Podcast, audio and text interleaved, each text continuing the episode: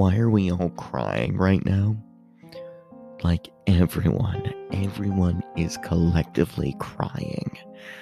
And you know what? I have to tell you, the thought that trauma is rooted in my body and, you know, I should do yoga and go to the gym and whatnot, like, that makes me cry even more.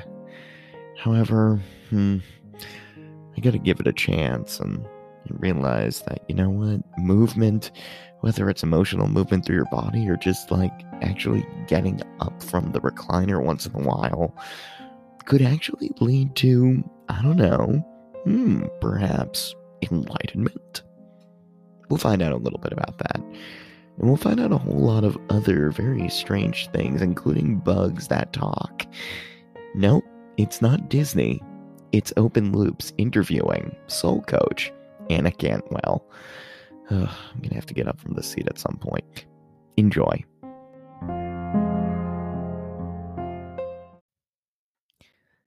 I consider it an affront to my family that you haven't heard about Anchor.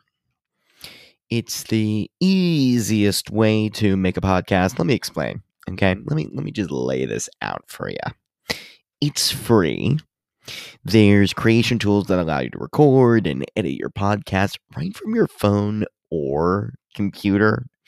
And and get this, okay? Anchor will distribute your podcast for you so it can be heard on Spotify, Apple Podcasts, and many more. You can make money, moolah, from your podcast with no minimum listenership. It's everything you need to make a podcast in one place. Download the free Anchor app or go to anchor.fm to get started.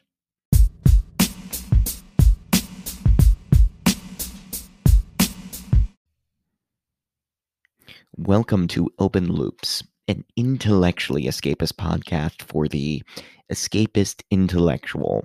What do we call that? We call that a looper, someone that can take thought and divert it and look at diverting thought as a worthy intellectual discussion. Uh, you're part of a show that celebrates intellectual diversions as really a way of life. Conspiracy mystery, just plain weird. It's got a rightful place here in the three ring circus of your boundless imagination. My name is Greg Bornstein. I'm your loop master. And today we have Anna Cantwell, a delightful, delightful young woman who is, uh, oh my gosh, why did I say that? A delightful young woman. I, uh, I just, I sound like, I, I just sound like guys that are like 10 years older than me describing like life coaches that are female that would be in their podcast. Like, like that's like a 40 year old podcast move. I'm 30. Okay. I'm like, thir- okay, 31, 31. Anna Cantwell is a delightful person. Let's get it right. She's a delightful person. And my gosh, is she a person though?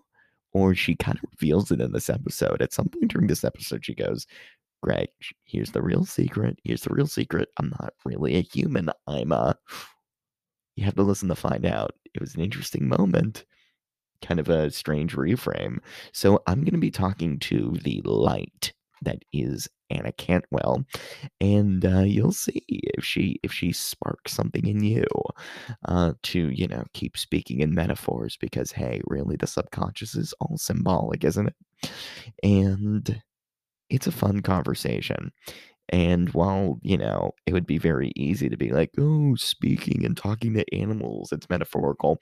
No, no, she really means it. Listen in. I try to get to the bottom of things, and she gives me a lot of very interesting and, uh, well, for the moment, I was satisfied with the answers as kind of out there as they were. Sounds like she's doing the real work. Here she is, soul coach, Anna Cantwell.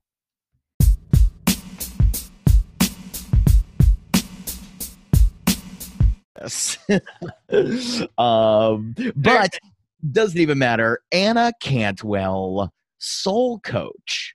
You are here on the Open Loops podcast today. Pleasure to meet you. It's so nice to meet you, Greg. Thank you for having me. Thank you for setting aside the time and if we're live, hey everyone listening to this. and if we're not live, then hey everyone listening to this later. yes, yes. Now look, here's what I am so curious about. I I know you operate uh it seems that your primary your primary modality of working with people is through the body yoga uh, and and that sort of seems to be your introduction to a lot of these uh, healing I, I, suppose what's the best way to put it uh, techniques um, healing strategies, ways of letting people let go of a lot of their trauma. Specifically, you work with women. I'm curious, how do you distinguish if someone were to go up to you, Anna, and be like, okay, you're a life coach? Or you say you're a soul coach. What is how would you how would you explain that difference? Yeah. So to me, I love that you noticed that I start with the body. And that was really where my journey started, was with the body. And I think it had to be that way because I have a highly active, what some would call incredibly anxious mind. And so my initial healing pathway was through the body. And that led me to yoga, qigong, Reiki, all of these different modalities, tools, techniques, like you were saying, that are really right, centered right. around healing in the physical body, which is often where trauma is stored. Literally, trauma stored in our fat cells that shapes, you know, the way that our brain operates, all of these things. So when I came up with Soul Coach, I was really kind of fed up with the term life coach and it just felt like a lot to take on like wow i'm taking on someone's whole life and to me right. the soul is about the union of the body the mind and the spirit and it never felt right to to pick one lane. I loved teaching yoga. I loved working with the you know focusing on the body as kind of the entryway to healing. I think for a lot of people that's where it begins. Yeah. And for some people you know i think there's so much rooted in the mind. We're such a culture that's like we're all up in our heads all the time. And so i yeah. wanted an aspect of that that was always really crucial for me as someone that had you know suffered with anxiety from a young age. And then to me neither of those those aspects the body and the mind make any freaking sense without mentioning the spirit or really what we are which is so much more a spiritual being than mm. any kind mm. of physical being in a material world Right, right. No, that makes a lot of sense. I mean, for somebody that look, I, I have to tell you, I am I'm very spiritually curious, uh supernaturally curious. Mm-hmm. Um, but but a little agnostic, leaning towards skeptical of a lot of this stuff. So I suppose like what would you say and i don't mean to necessarily challenge you uh though i mean i'm, I'm sure it's just going to happen because that's what i do but um so sorry in advance but uh what i was going to ask is what would you say to someone that's like spirituality? How how do you even know? Can you prove to me right now that i'm a spiritual being? Yes. Let's do it. I need it. I love it. Well first of all i have to say don't apologize. I'll say thank you for challenging me because this just makes me better at what I do. This makes me more able to speak to a wider audience. And there's so many people that are in your position. I, mm. I would say that I'm in a pretty unique position in that I I grew up very clearly seeing spirit everywhere. And first place that I saw spirit was in nature. Tell me more about that. Yeah. So as a young child, I had some very significant experiences uh, communicating with animals at a young age. What? And what? wait a minute, wait a minute. You got to break that down. What does that mean exactly? I know, yeah, I was reading your bio and and the work you do. And when people say that they have an animal connection, yeah. Um, you know, beyond what we think of the Hollywood uh, you know, that sort of Dr. Dolittle kind of thing, horse whisperer. Um, I, I really want to know, you know, as a young kid, what were these profound experiences you were having? What, what do you remember the first example? So this is what I describe as my initiation. oh, this is great. yeah, tell me, tell me the whole thing. I loved I love sharing this story. It's funny because I heard another podcast and someone shared a similar story that sparked my memory of this. And I thought, oh my God, that was the animals initiating me. So I remember I was probably four years old mm. and I was at the library with my mom and my siblings.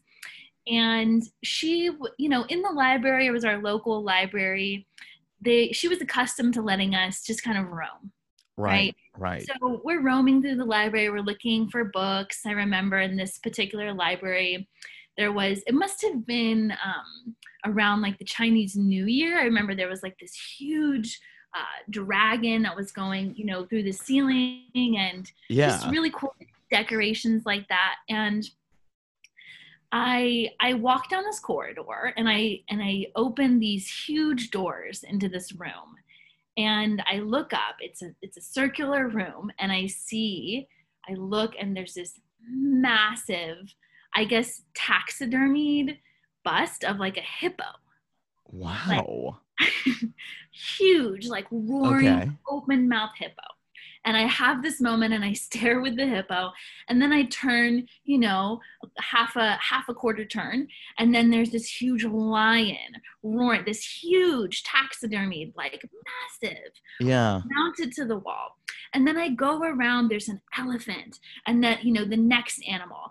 And I have this moment and I felt like that in that moment, they said, we're going to be communicating with you throughout your life. And it's up to you to be able to interpret our messages and share them with the world.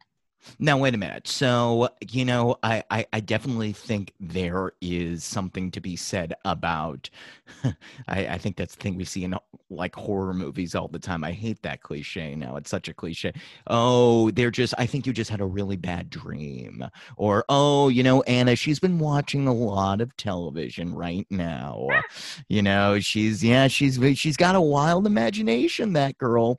Are you telling me, I mean, do you, are you able as an adult to look back at that moment and be like, I know for a fact this wasn't some outside influence that I subconsciously just projected. Like this was a message from a different part of consciousness, something that went in there that actually let me know this is beyond just me making stuff up.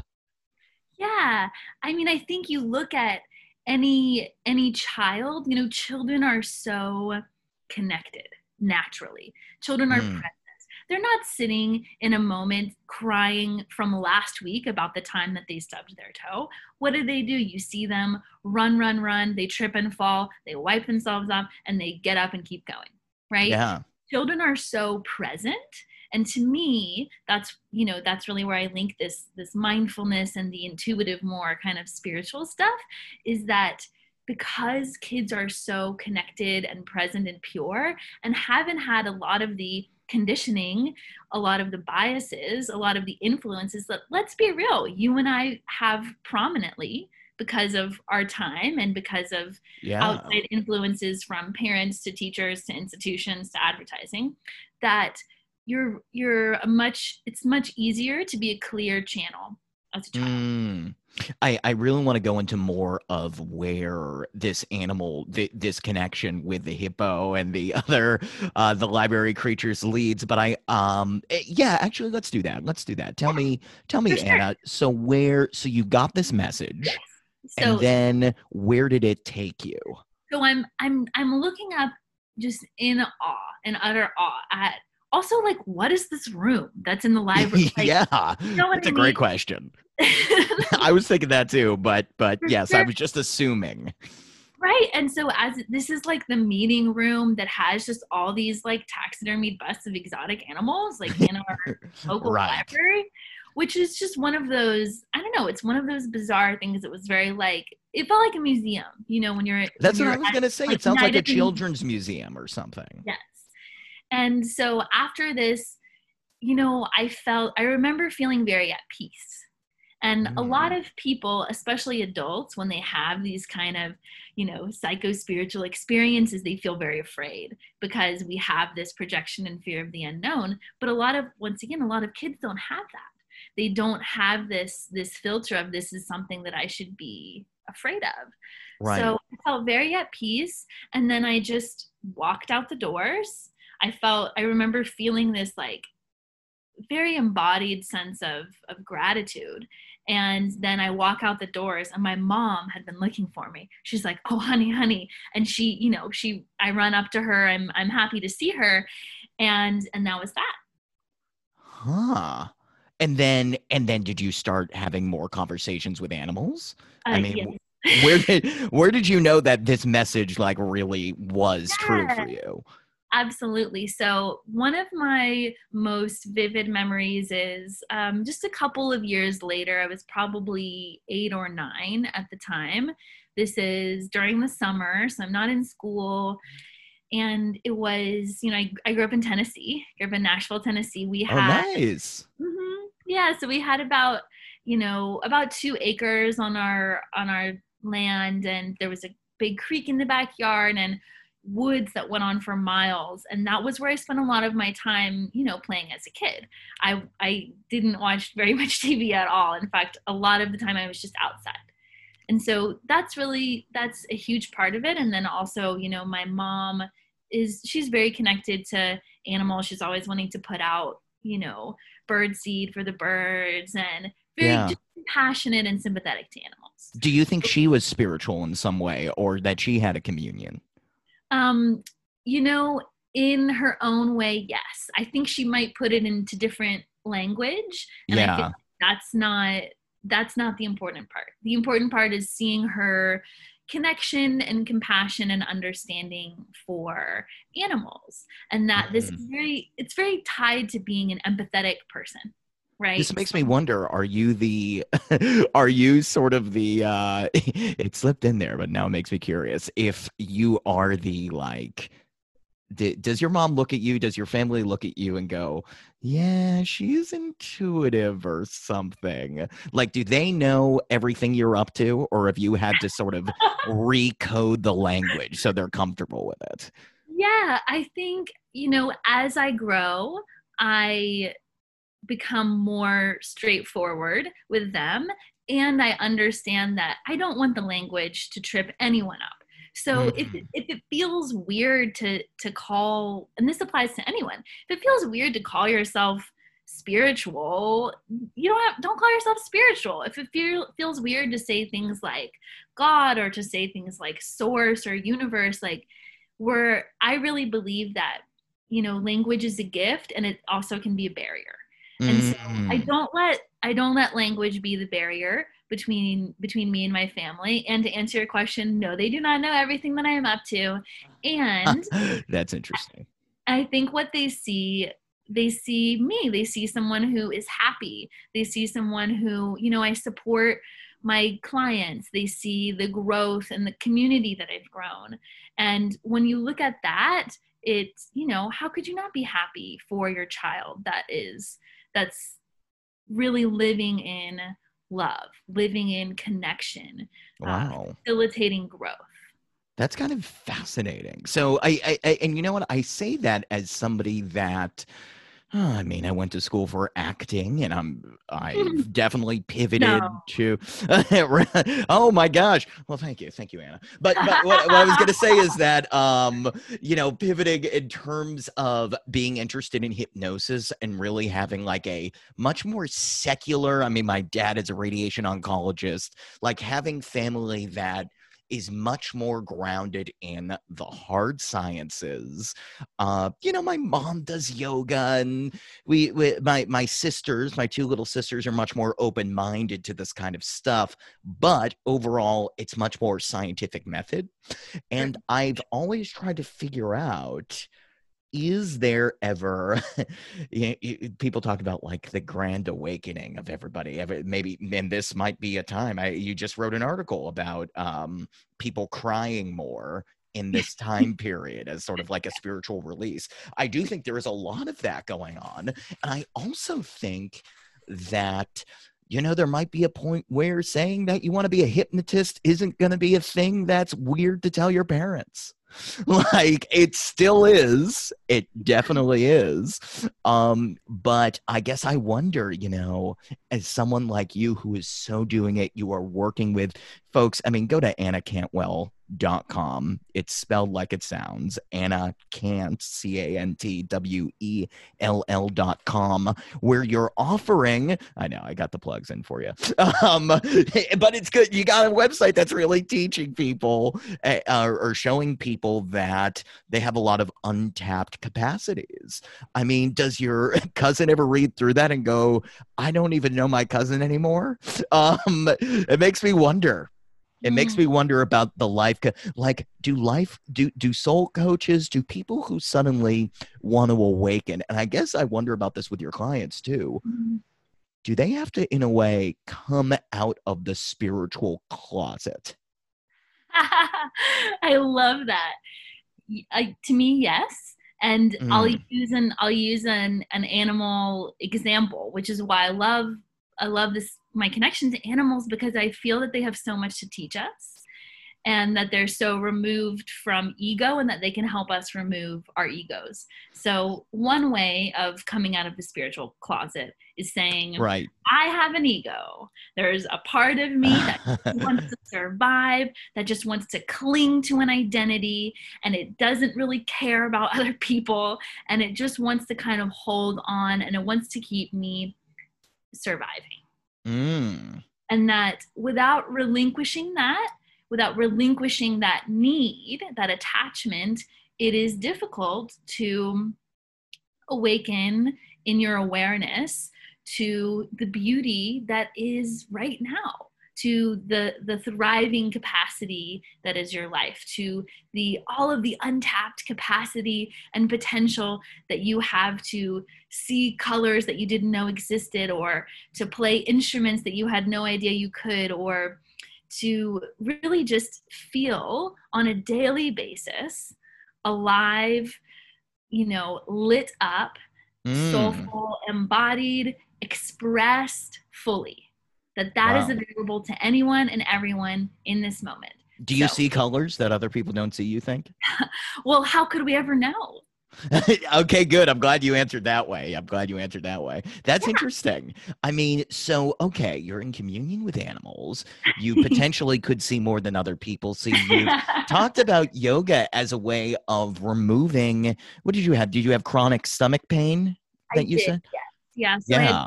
stomach pain and i want to i want to share this example because people Please. i will say that people really people used to say it to me real condescendingly and say you've changed oh and yeah you know that and I right. saw this hilarious cartoon the other day, and it's this caterpillar, and it's having tea with a butterfly, and the caterpillar is like, "Sip, sip, you've changed," and the right. butterfly the butterflies are like we're supposed to right? So that's that's my response to anyone who who might say that about me. And anyone i think who knows me is around me here's you know any of my meditations or work knows that this is this is coming from love and that i've only become a happier pain-free you know thank goodness person more expressed more alive person I yeah. there was a time, you know, when I bounced around to all of these specialists for my chronic stomach pain and just never I never got an answer that sat right. I would try so hard to describe what was going on in my body, and they said, Well, you have IBS, or you have acid reflux, or you have these things. Like, right. basically, like, take some Pepcid and shut up, like something like that. And it nothing ever really helped but what i discovered did help and thank goodness you know my my both my parents have some background in clinical psychology So I do. There's a there's a current. Oh, that's cool. That so you do have that running it. So they do understand at some level what you're doing. Absolutely. And the hilariously ironic thing is that my mom was the first person who ever taught me breathing techniques when I was was little and would would Oh, struggle to wow. fall asleep. So she would say, We're going to practice your relaxation techniques. We're going to do some breathing as you go to bed. Um, and that was kind of my very first introduction to mindfulness when I was probably seven years old. Interesting. Yeah. Very interesting. Well, look, I, I, so this is so cool to me that I wonder now, like you, you have a very, I'm sure you hear this all the time, a, a very sunny, soul-filled disposition about deposition about you. Yeah. Um, and uh, so my question is this: If I were to meet Anna like 15 years ago, do you actually think I would have like seen a different person? Like would I re- like how how how tight wound and paranoid were you? So at the worst of it, and this was not even 12 years ago, this was, you know, seven years ago. Seven years ago, you would have seen uh, a college student who was walking around so paranoid and so scared. I felt like at any moment that I was walking down the street, there someone could just jump out and stab me at any at any time. Oh wow. I was that afraid because of some traumatic experiences that I went through at that time.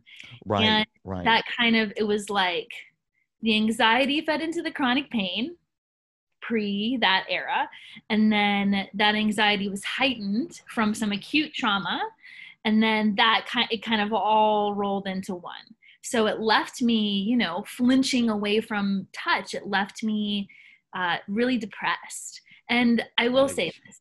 Yeah, yeesh, yeah. And that's the only reason that I feel like I have any authority to talk about any of this is because I have been in the pits. I have been Mm. that person who, you know, I took a mental health underload from school. I, I decreased my hours.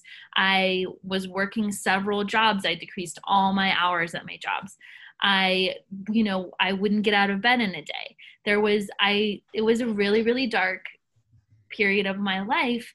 And it was really from facing that Mhm, fully, mhm. from really facing up to what's at the root of this. Not just all the problems surrounding it, but what's really at the core that I can start to unwind this. And then once I graduated college, I made the very clear cut decision to say, I am done with this chapter of my life. The past is in the past.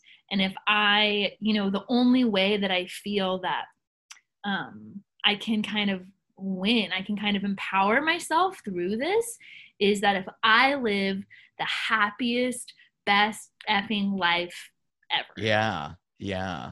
Do you think there's a difference between happiness? I've heard this before. Happiness and peace. Hmm. That's a great question. Because I've heard of, at least in America, there's an obsession with the happiness, the happiest life. I want to be happy.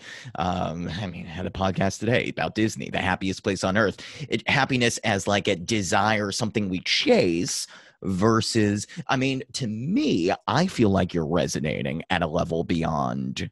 I, I think you mean the same thing. It does get down to semantics, but Mhm. to me, peace seems to be the place where I'm at least picking up from you. Yes, I would say that the connection, you know, you probably heard happiness is an inside job. I think Mm, I say peace is cultivated. People ask me all the time, you know, how do I reduce my anxiety? How do I how do I de-stress, right? All of these things. What they're really what they mean to ask is how do I cultivate peace? And that I Mm. always use the metaphor, you know, I use a lot of nature metaphors. no, I no, it's good. I meet with a lot of clients in nature, big, big nature fan because of its because it brings peace and it also shows us that the process is kind of messy. You know, the cultivating of your garden of peace, as I call it, it might for the first while include just tilling the ground, just like chopping up all of the neural pathways, everything that you have thought and believed in for a long time, we're going to have to like root that out. All of these beliefs that made you feel this illusion of security. We're going to have yeah. to uproot those too. And then we have to plant seeds of peace, which is, you know, one of the seeds of peace that we plant an idea, a concept is things are working out for me. Yeah. All in all, more often than not, my life is headed in a direction where even if I can't see it at this point, things are working out for my highest good, for the highest good of those around me. And that's yeah. to me one of the most pivotal shifts that anyone can make in their belief systems. I'm sorry, Anna, I think you're breaking up. You still there? You still there? Sorry, you said it was one. Yeah, yeah, one of the most pivotal, uh, pivotal, sh- pivotal. uh, yeah, I'm shifting all right over here. You're doing it. Um, yeah, it's one of the most pivotal shifts that they can make. Yes. Uh, Oh, go mm-hmm. ahead. Sorry. I, I had a question about how you get people there because I'm curious if you think that is a, in the hypnosis world, what people do is they would take somebody into a more suggestible state really work out some of the baggage if it's you know you have to work it out uh yeah. they'll, they'll go back in time or do some sort of other mental shifting of the beliefs in the subconscious and then reorient them to the present that's one way of doing it the other way there's another way which is more future oriented which is like you know I mean, the classic auto-suggestion from uh, the French thinker Emile Coué is every day, every day, in every way, I'm feeling better and better.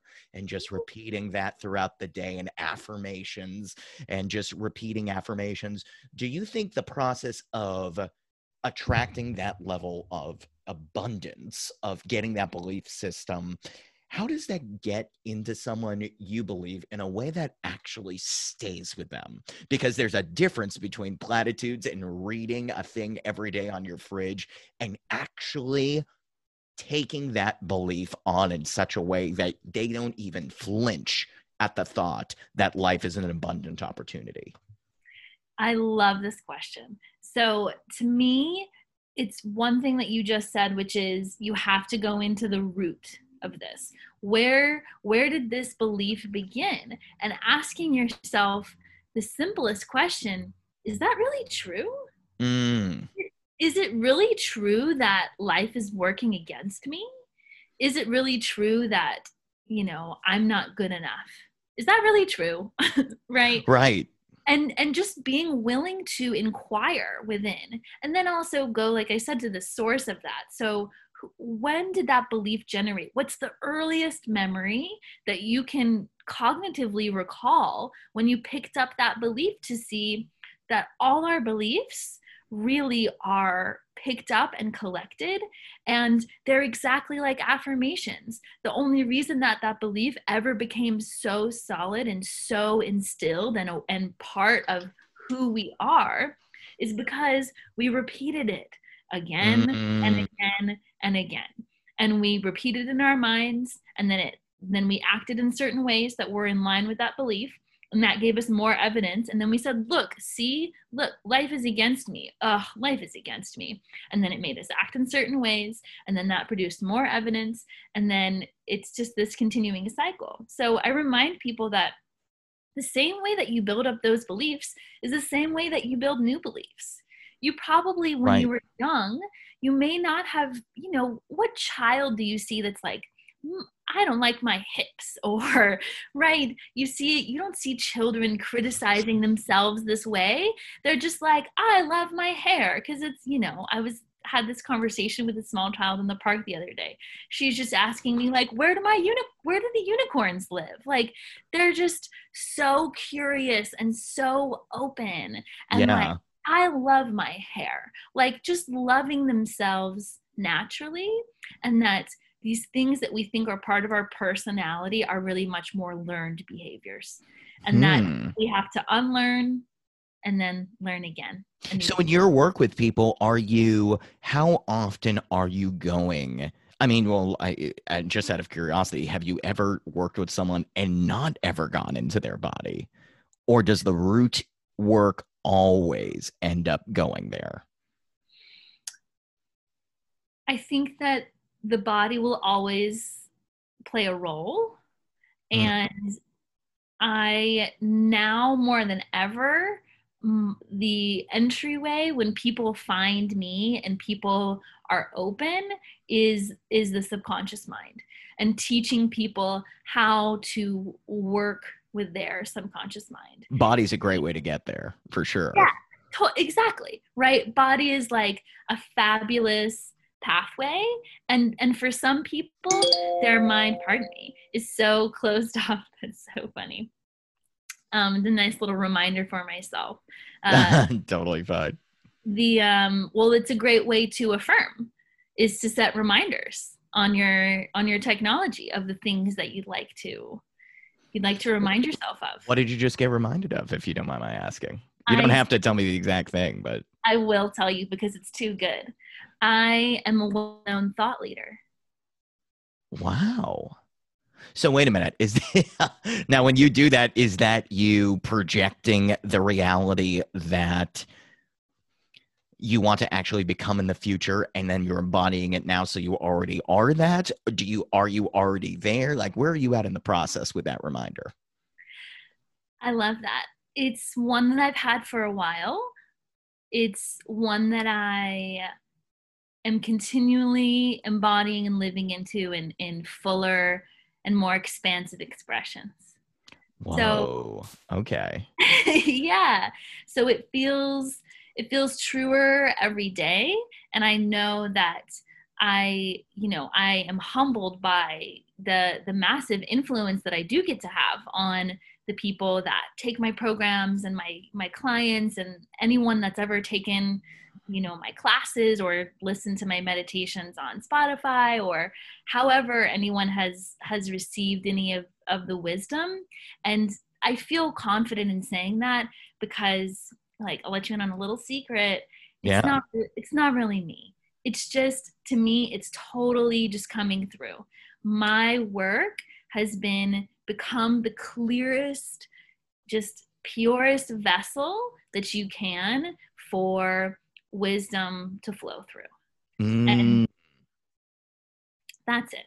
That's all, really. You, uh, you know, I was talking to someone the other day on this show, actually, and uh, people out there, I haven't dropped this interview yet, so you're getting some insight. This is the first live we've ever done on Open Loop, so you're getting some inside uh, access to Anna before it goes to the public. But here's what I I'm curious about.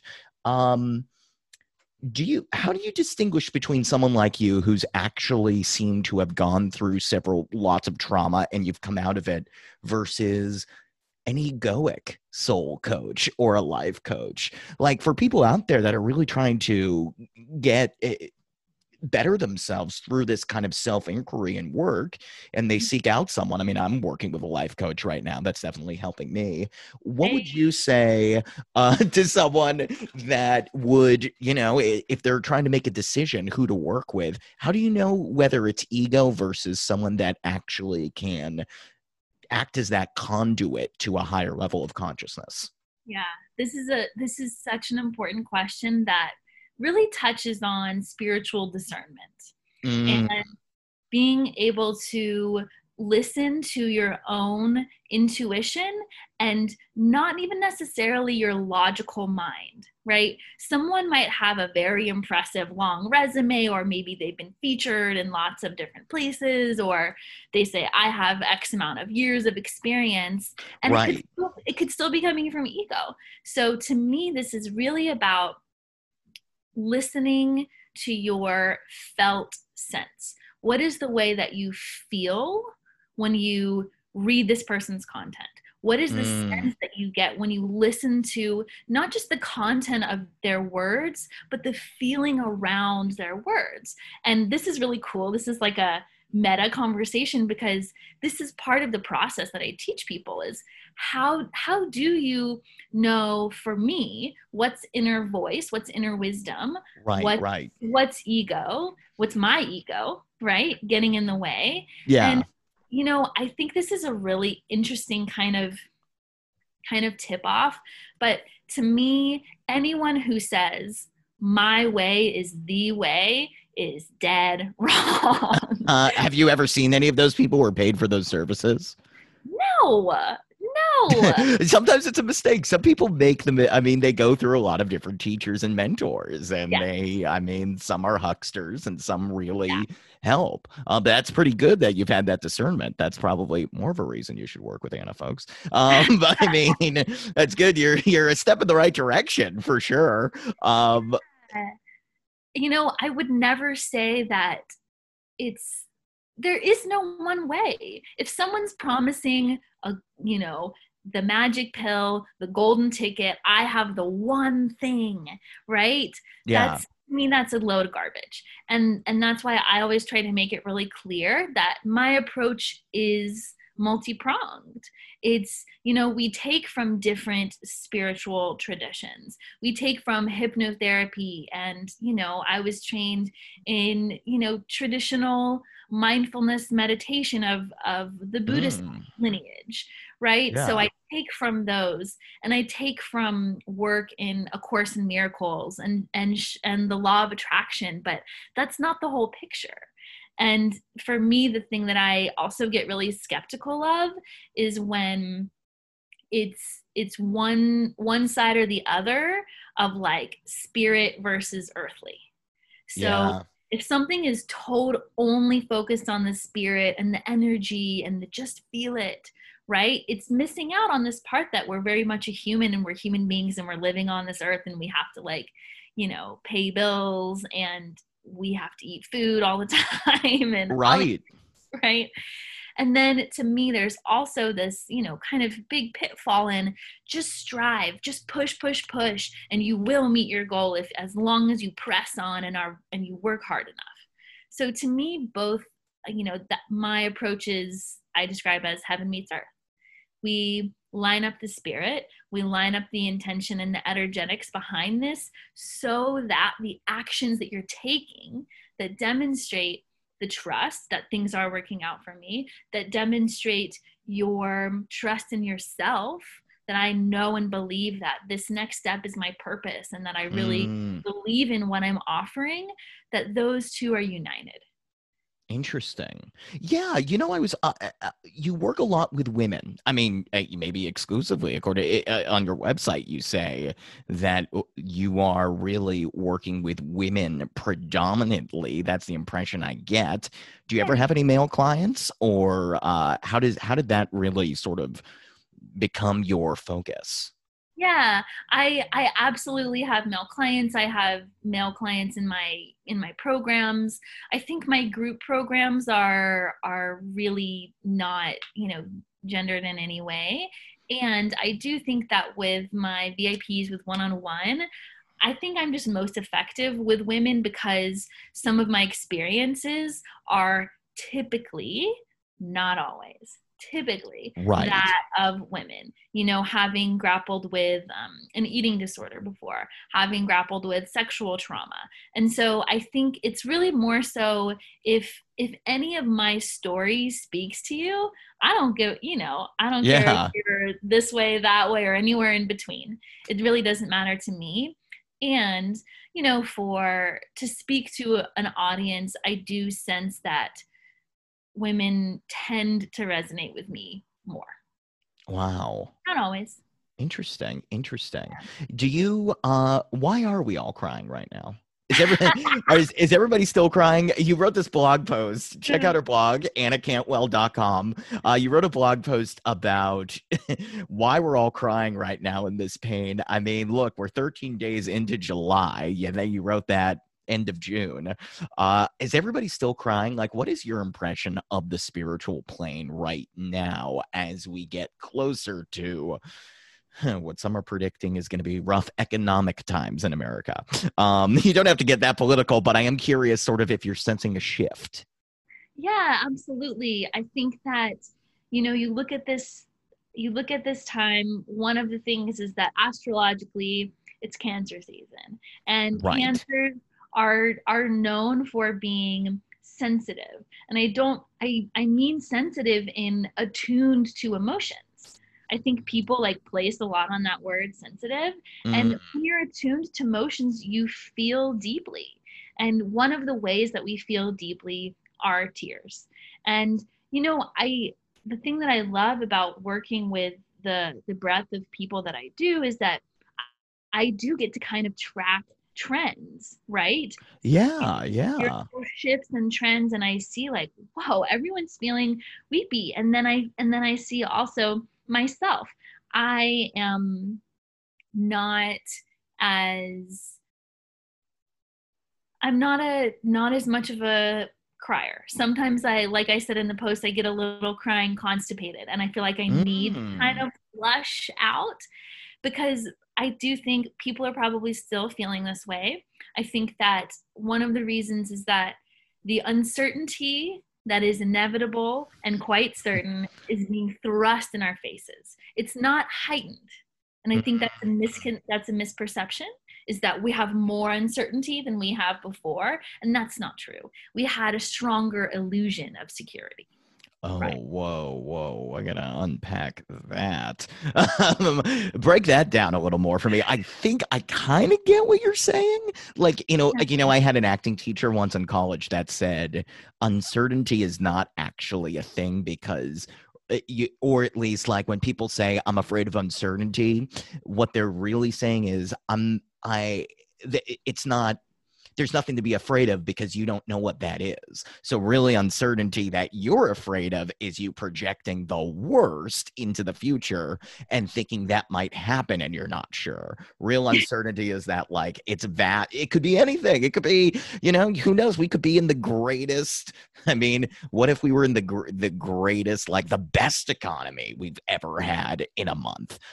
I don't know if that's necessarily true. I'm leaning more towards that bad uncertainty. But what I'm saying is that, um, you know, are, is that sort of what you're saying? Like this security that people have is related to what they anticipate is going to be bad immediately in the future?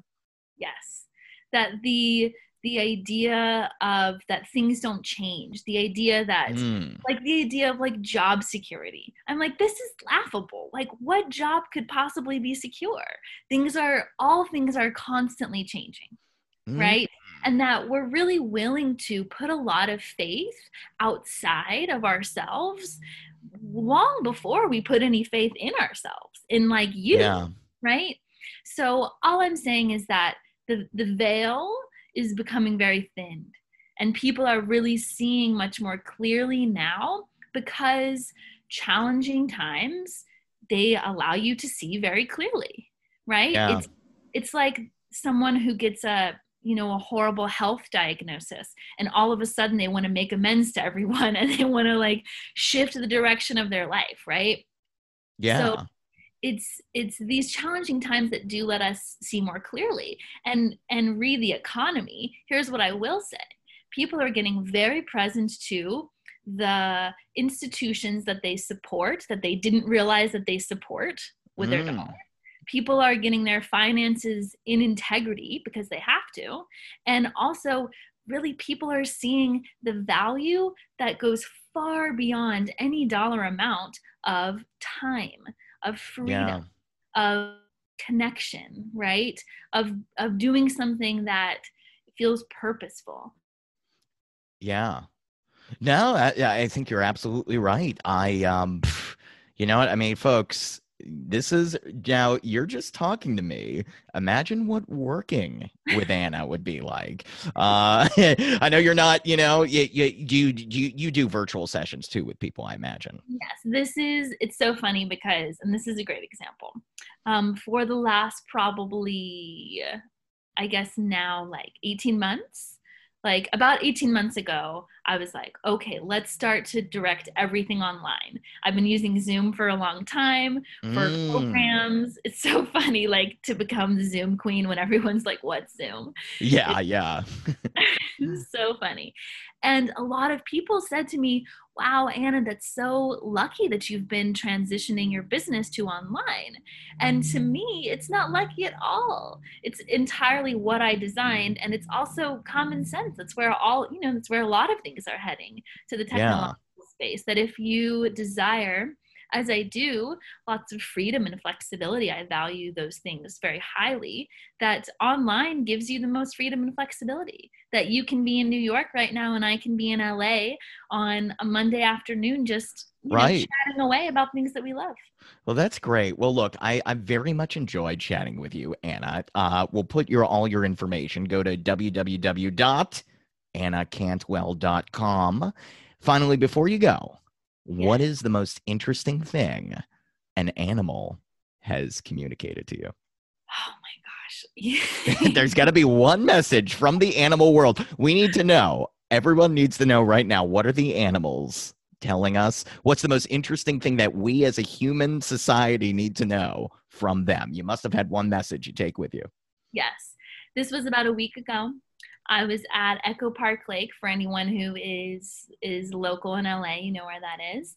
And the lotus flowers are blooming and I stopped to look at the lotus flowers, right? They're blooming from the mud and the probably horrible right. mud at the bottom of this lake and on, you know, the the flower that's right in front of me lands this brilliant blue dragonfly Oh. And this dragonfly shifts, faces me directly, and then does just a little, is like a little like head turn, just right at me, looking me right in the eyes. So I sat there for about five minutes. And yeah. for anyone who wants to know, this is not, you don't need to be anything special to be able to do this. Just ask them, what, you know, what are you telling me? And and this is what the dragonfly said. The dragonfly said, "Don't you see? All of this is an illusion. Exactly what you perceive, that is reality. What you perceive Whoa. is reality." wow. Thanks for blowing my mind at the end of the interview. Great. Anna Cantwell, pleasure chatting with you. That's so cool. I'm going to have to listen to that again. And uh, yeah, well, I hope to have you on. I could talk to you uh, much longer. So definitely would love to have you on again. Let's do it. I'll have a few more few more stories and I have another very exciting animal related project that is launching oh. soon. Where can so we learn about that? Um, well, it's not launched yet, but okay, okay. Well, it'll be it'll be on my socials for sure. Well, we will let everybody know about that. Anna, thank you again. Take care. We'll chat soon. Thank you, Greg. Great. Bye-bye. Bye. All right. So I stopped.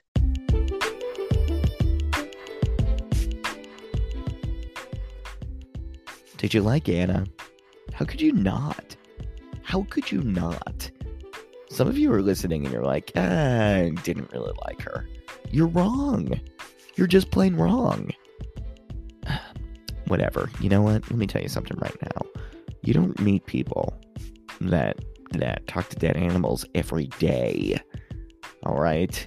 They certainly don't transform that into a soul coaching career. You know, like most animal talkers end up just staying in the animal world. Ugh, how selfish is that? At least she like talked to the animals and gave back to humanity. Anna, you get my thumbs up. Thank you for using that animal like talking work and transforming it into something that's actually like helpful for us. Because sure, you can get a little puppy for your apartment and walk around and, you know, like not deal with human relationships, or you can get a dog and talk to the dog and still care about like, hey, is my boyfriend going to actually buy me a gift for our anniversary this year? That's more the work you're doing, though, at a much higher level than even I described. So, hey, you know what? Limited consciousness. I should probably just, you know, strike a um, uh, a a plank position once in a while and like cry sometime and and reach out email you when when I'm crying about. I, I I might do it. I might do it. I need the help. I need the support. Hey you know what? We all need a little support. If you like this podcast everybody please like subscribe Apple Podcasts leave a review. It always helps. And you know what? If you like Anna Cantwell, I, am doing a note to this in my profile. She is doing a mindful living mentorship this autumn. And if you say open loops, referral open loops, she will give you a free 30 minute one on one session hey, I got her for the whole episode, all right? But but but for you to talk to her directly, you know, it could be a half hour of you being like, Greg traumatized me with the last three minutes of this episode with you, Anna. Un- unwind me. I don't know if she'll be able to sort that all out in 30 minutes, but it's a great opportunity. Anna Cantwell was fantastic. Always want to have her uh, you know, associated with the show. Hopefully, she'll come on again. And hopefully, you'll all, uh, you know, keep listening because I love doing this, love meeting interesting people. And I just, I love, period.